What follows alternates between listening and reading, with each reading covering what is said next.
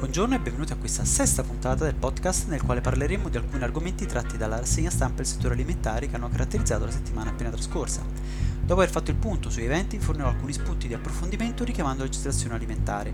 Sono Mauro Scorsone e questo è Food News and Law. Nella puntata tratteremo dei prodotti che riportano claim in riferimento all'assenza di alcuni ingredienti. Ora la sigla e si inizia.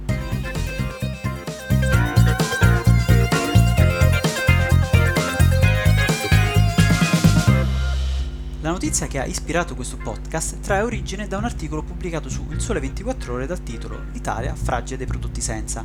Il giornalista Edoardo Lozza evidenzia l'aumento delle vendite dei prodotti free from, quindi che riportano l'avvertenza della mancanza di un qualche ingrediente o ad esempio di una diminuzione di grassi o zucchero o altro. Trend che si configura non solo nel settore alimentare, ma anche tra i cosmetici e i prodotti della casa tali casi la mancanza di parabeni, di alcol o di siliconi appare in modo evidente in etichetta. L'articolo cerca di spiegare il motivo che spinge i consumatori ad acquistare tali prodotti e rileva un collegamento tra tale tipo di indicazione, quindi ciò che effettivamente dice, e quello che in realtà rimanda nella mente dell'acquirente. Potremmo forse dire simile al linguaggio non verbale del corpo, quindi parlando esprimo un concetto, ma il mio corpo con il movimento potrebbe contraddirmi o evidenziarne quanto detto. Ecco, secondo la valutazione data al giornalista, quando in etichetta evidenzio l'assenza di un ingrediente, non mi limito solo ad evidenziare un dato di fatto, quanto invece, implicitamente, rafforzo l'idea che tale ingrediente sia cattivo. I free from sfrutterebbero quel concetto di dualismo tra buono e cattivo, il bene e il male. Semplici concetti che riescono ad entrare nella mente di tutti, perché sin da piccoli siamo stati abituati a ragionare in questo modo i cartoni animati hanno sempre delle figure positive ed alcune negative e solitamente, individuati i cattivi, i buoni trionfano sempre. Quindi, ragionando su quanto ho compreso da questo articolo, per poter far risaltare in positivo il mio alimento, devo dare al consumatore l'idea di aver sconfitto gli ingredienti cattivi, ingredienti cattivi, ingredienti buoni, l'eterna lotta tra i due. Non è l'ultima saga di Guerre Stellari ed il consumatore non deve essere uno Jedi per districarsi tra le informazioni in etichetta, ma sicuramente tale ragionamento si basa su alcune basi scientifiche. Però la domanda che mi rimbalza nella mente è: chi decide se quell'ingrediente è buono o cattivo? Gli zuccheri sono veramente cattivi da evitare assolutamente? Per uno sportivo non credo, per un sedentario sicuramente. Direi quindi che bisognerebbe educare il consumatore invece di comunicare informazioni parzialmente vere.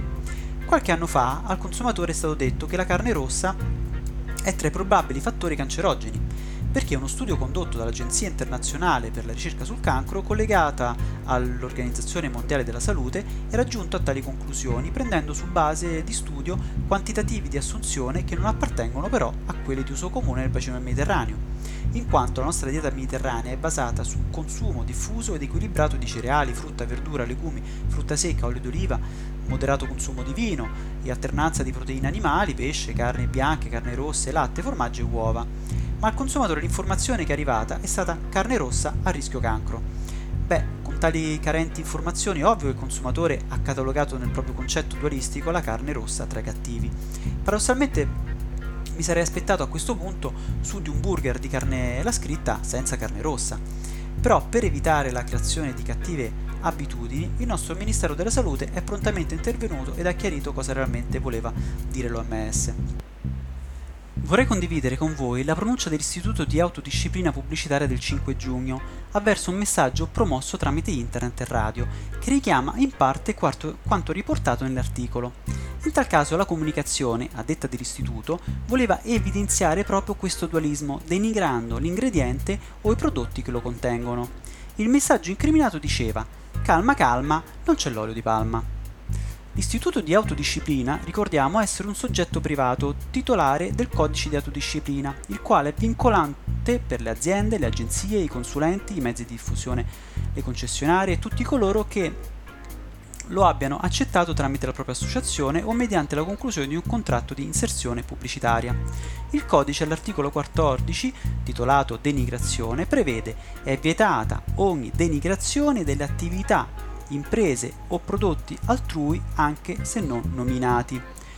L'istituto ha ritenuto che il messaggio non voleva comunicare solo la mancanza di uno specifico ingrediente, ma per le modalità con la quale è stato proposto al consumatore voleva dare un'eccezione positiva al prodotto che non lo aveva e di conseguenza denigrare gli altri. La sanzione in tal caso, sanzione in tal caso è stata la cessazione della programmazione pubblicitaria. Ma tornando al nostro dualismo, se guardiamo ai dati pubblicati dall'osservatorio Immagino di Nielsen, osserviamo ancora la metamorfosi dei KM free from, molto probabilmente dipeso dalle nuove abitudini del consumo, sempre più attento ai valori nutrizionali che agli ingredienti in quanto tale. Sul podio abbiamo il climb nutrizionale senza zuccheri aggiunti e pochi zuccheri, abbiamo un aumento di interesse verso i prodotti senza additivi e anche se, rientrando in tale categorie conservanti e coloranti, i climb circa la loro assenza non sono più ricercati dai consumatori. Come è diventato non più in voga il climb senza grassi idrogenati e per rimanere sui grassi, ma sotto altra forma, quindi come climb nutrizionale, perde anche di interesse i pochi grassi e senza grassi saturi. Il senza olio di palma rimane sempre di interesse per il consumatore ma molto ridimensionato in confronto al 2017 quando invece viaggiava a doppia cifra. Un crescendo di interesse lo registra il Time riferito all'assenza di glutammato.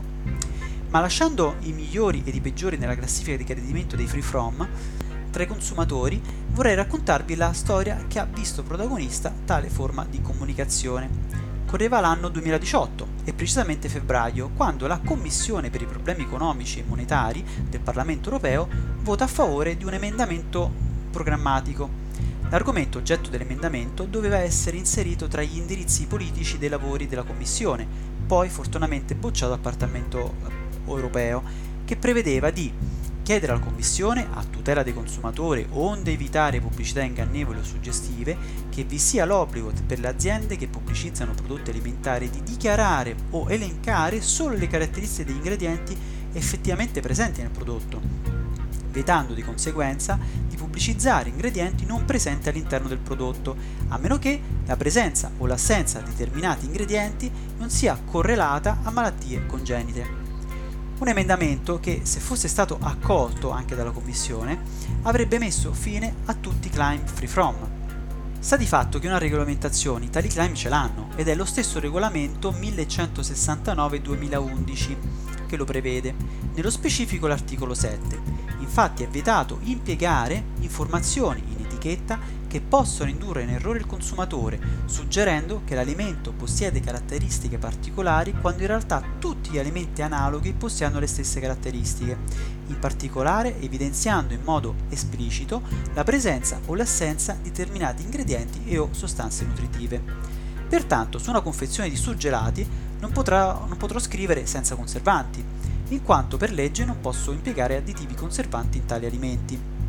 Già quanto previsto basterebbe a tutelare il consumatore, proprio dalle informazioni ingannevoli e lascerebbe inalterato l'attuale vantaggio offerto di comprendere subito la differenza di un alimento con un altro. Cosa spinge un consumatore a scegliere un alimento o un altro? Posso fare delle ipotesi, ad esempio per motivi religiosi, etici, nutrizionali, salutistici, o per moda, o per motivi personali legati a scelte personali o suggestioni esterne, o come diceva Rust the Gun in uno spot, sono solo fatti miei. Come si può ben immaginare, i fattori che muovono le scelte dei consumatori possono essere esterne o interne alla persona e se quelle esterne devono comunque osservare i dettami della corretta comunicazione, i fattori interni sono propri della persona stessa. Con questa notizia ho concluso, ci risentiamo con un altro argomento nel prossimo podcast.